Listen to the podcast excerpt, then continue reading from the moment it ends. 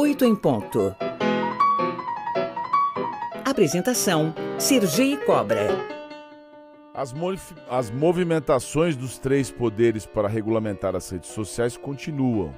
A PL 2630, popularmente conhecida como PL das fake news, está travada no Congresso Nacional. Já o Marco Civil da Internet, que está em revisão no STF, deveria ter entrado em pauta ontem, mas foi adiado pelos ministros. Vamos conversar sobre tudo isso com o advogado Victor Durigan, coordenador de Relações Institucionais do Instituto Vero e membro da coalizão Direitos na Rede. Muito bem-vindo, doutor, ao Oito em Ponto. Olá, CG, tudo bem? Tudo bem. Eu falei certo o seu, seu sobrenome? Durigan? Dur Durigan. Durigan, tá ótimo. Isso, exatamente. Qual é a prioridade no momento, doutor? Mudar rapidamente a legislação ou analisar ela com mais é, vagar? Essa é uma boa pergunta. Eu acho que é o impasse que a gente se encontra hoje. Na minha opinião, a melhor opção seria é, aprofundar o debate no Congresso Nacional. É um debate que é extremamente complexo e demanda um, um acordo político amplo do Congresso, da sociedade civil, ali por meio dos seus representantes, e seria mais salutar que a mudança ampla da regulação de plataformas, uma nova legislação, fosse feita pela Câmara dos Deputados e pelo Senado. Ali no Supremo é, uma, é um debate um pouco mais é, específico, né, em cima de um artigo do Marco Civil da Internet. Então a preferência é que fosse para um debate político e depois um debate jurídico em cima de um ponto mais específico.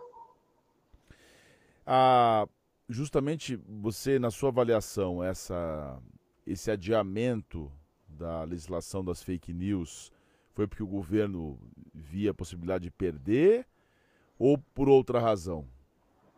É, essa pergunta é interessante porque o contexto não está muito fácil, né? Existem diversos fatores.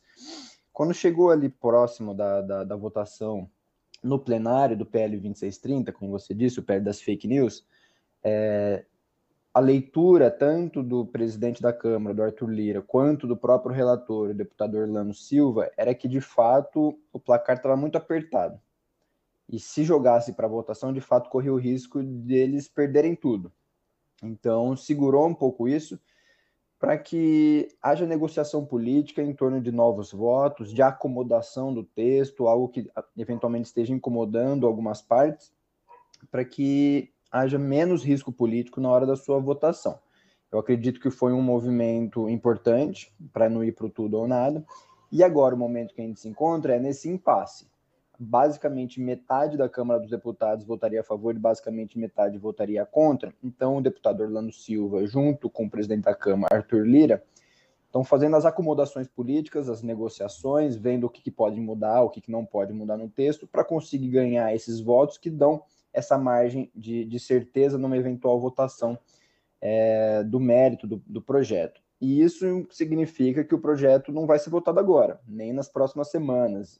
Pode ser que seja daqui três, quatro ou um mês é, que, é, que, que isso possa voltar a acontecer, dada esse contexto de impasse político. É, eu não entendi desde o início porque, porque há tanta urgência de um tema que é tão fundamental mas que precisa ser melhor discutido. Agora, tem aqui uma, uma ressalva da própria Câmara dos Deputados com relação a um trecho dessa PL que estabelece regras para o pagamento de produtores de conteúdos culturais e também a remuneração de empresas jornalísticas. É, aqui parece que estão tentando aprovar com urgência. Por que, que querem fatiar essa, justamente essa questão? Qual é o motivo, hein? É, esse foi um movimento recente que a gente viu, né? A remuneração de, de, do trabalho jornalístico profissional nas redes sociais e logo em seguida dos direitos autorais para artistas, produtores culturais, foram trechos que entraram depois do. foram, foram aglutinados no, no projeto de lei, né? Então o projeto de lei veio num processo legislativo e esses trechos entraram no meio dele, não era algo que vinha desde o início. Então eles eram considerados, entre aspas, aqui, né, como acessórios. Tem a ver com o tema, mas não é necessariamente a espinha dorsal da, do debate. É, e ao mesmo tempo são também dois temas que são muito complexos, da remuneração de jornalistas e os direitos autorais para os artistas. Então, além de serem acessórios, eram temas complexos que agora, nesse impasse político, pensaram, tá, quais são os possíveis caminhos que a gente pode fazer para destravar isso? Então, podemos retirar esses dois temas complexos e tentar tratá-los em outro projeto de lei que merece aí sim o seu próprio debate, as suas próprias audiências públicas, a sua própria votação, enfim, a sua própria luta entre os diversos atores que estão ali envolvidos com ele para tentar aprovar isso. Inclusive, os artistas estão muito bem articulados em torno deles. Então, a tentativa é essa: retira do projeto algo que não é primordial, né, em cima do pele das fake news, trata esses assuntos como outro tema principal em um outro projeto de lei e a gente destrava as duas coisas, né? Então, um projeto sobre remuneração e artistas e outro projeto sobre é, internet, regulação de plataformas, desinformação, tentando destravar esses dois cenários. A minha preocupação aqui, doutor Victor, é justamente criar diferenciação para determinadas pessoas. Por exemplo, o deputado Lafayette Andrada, do Republicanos, protocolou no início da semana um substituto do PL das fake news que muda o regime de responsabilização das plataformas e, e proíbe as empresas de, por exemplo, reduzir o alcance das, das postagens dos parlamentares em exercício. O fato do parlamentar ter importante imunidade material formal na Constituição Federal faz dele alguém especial para poder postar, por exemplo, fake news? Não, na minha opinião, não. É, esse talvez seja um dos grandes debates em torno do PL das fake news. É, não só esse novo substitutivo, essa, essa, essa nova emenda que o deputado Lafayette está tentando emplacar, mas como também já o trecho que existe atualmente é, no último texto protocolado pelo relator, o deputado Orlando Silva, que garante ali em um dos artigos a imunidade parlamentar. É, a, a, o argumento que se usa é justamente que ah, na Constituição já há imunidade parlamentar. É, então aqui é apenas uma repetição da, do texto constitucional no texto da lei.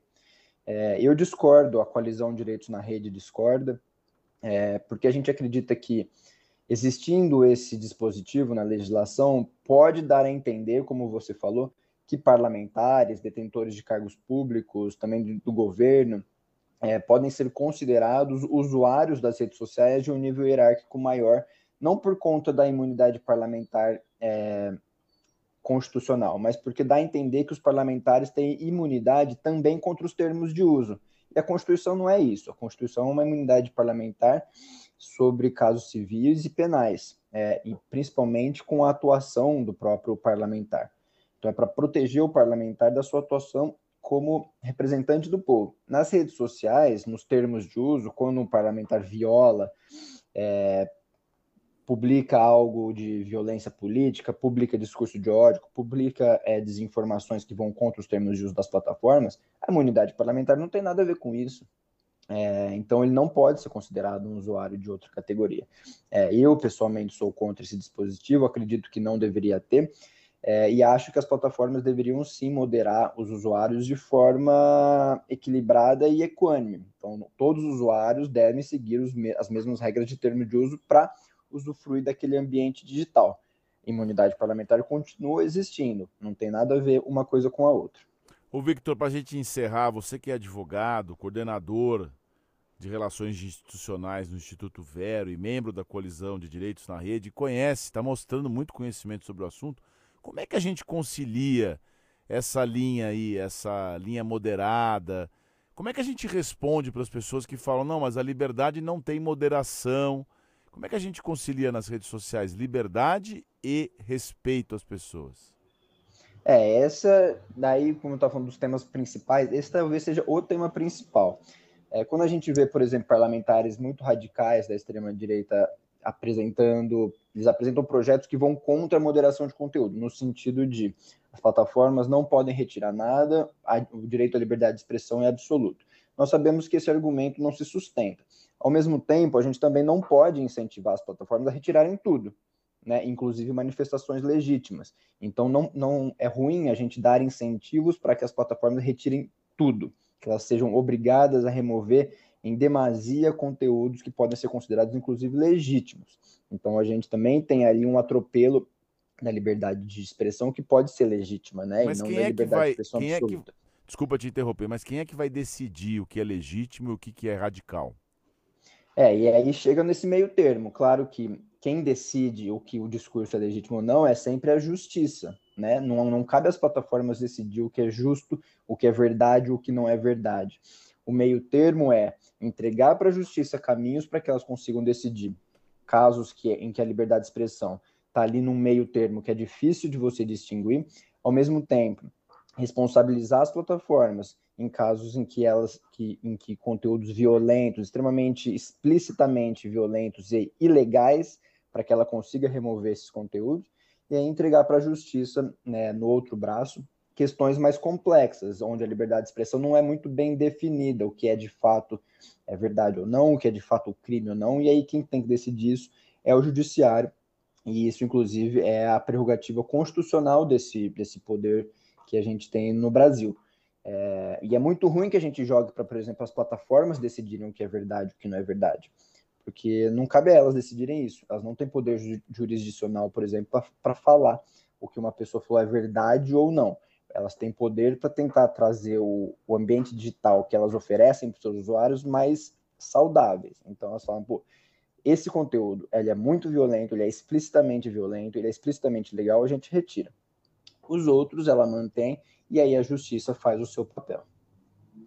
Conversei com o advogado Victor Durigan, coordenador de relações institucionais no Instituto Vero. Muito obrigado, viu, meu caro? Um abraço para você. Agradeço. Eu que agradeço, Gê. Estou à disposição.